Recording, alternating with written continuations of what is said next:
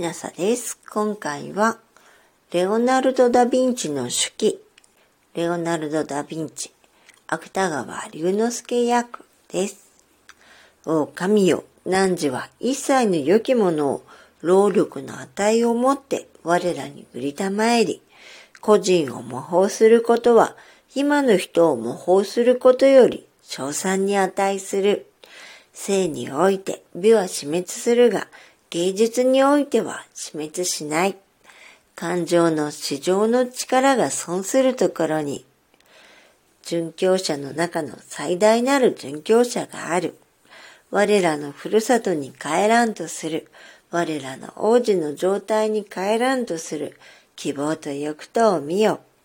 いかにそれが光における一人虫に似ているか。絶えざる同型をもって常に真なる春と真なる夏と真なる月と真なる年と喜び望み、その承継する者ののあまりに遅く来るのを断ずる者は、実は彼自身、己の滅亡を承継しつつあるということも認めずにしまう。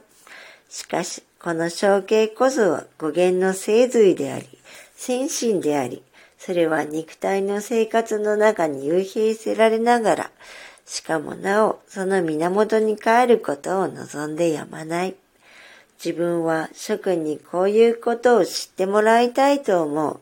この同じ情景が自然の中に生来損している生髄だということ、そうして人間は世界の一タイプだということを、よく費やされた日が幸福な眠りをもたらすように、よく用いられた生は幸福な死を将来する。自分がいかに行くべきかを学んでいたと思っている間に、自分はいかがに死すべきかを学んでいたのである。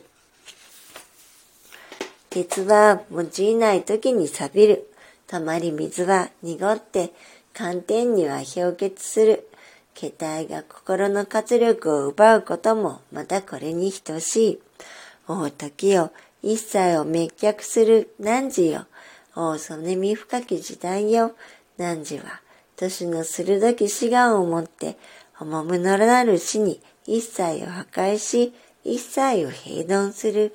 ヘレンは、老年が面上に酷した芝を胸中の影に認めたとき、泣いてなぜに彼女が二度までも誘拐し去られたかを怪しんだ。おう時よ、一切を滅却する汝よ。一切を滅却する妬み深き時代よ。木は木を滅する火の燃料となる。最大の不幸は理論が手腕を超過した時である。ショート。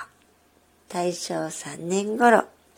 定本芥川龍之介全集第12件岩波書店。1978年昭和53年7月24日発行。定本の親本芥川龍之介全集第9巻1935昭和10年青空ファイル、青空文庫のものを読ませていただきました。もし聞いていらっしゃるのが夜でしたらよく眠れますようにおやすみなさい。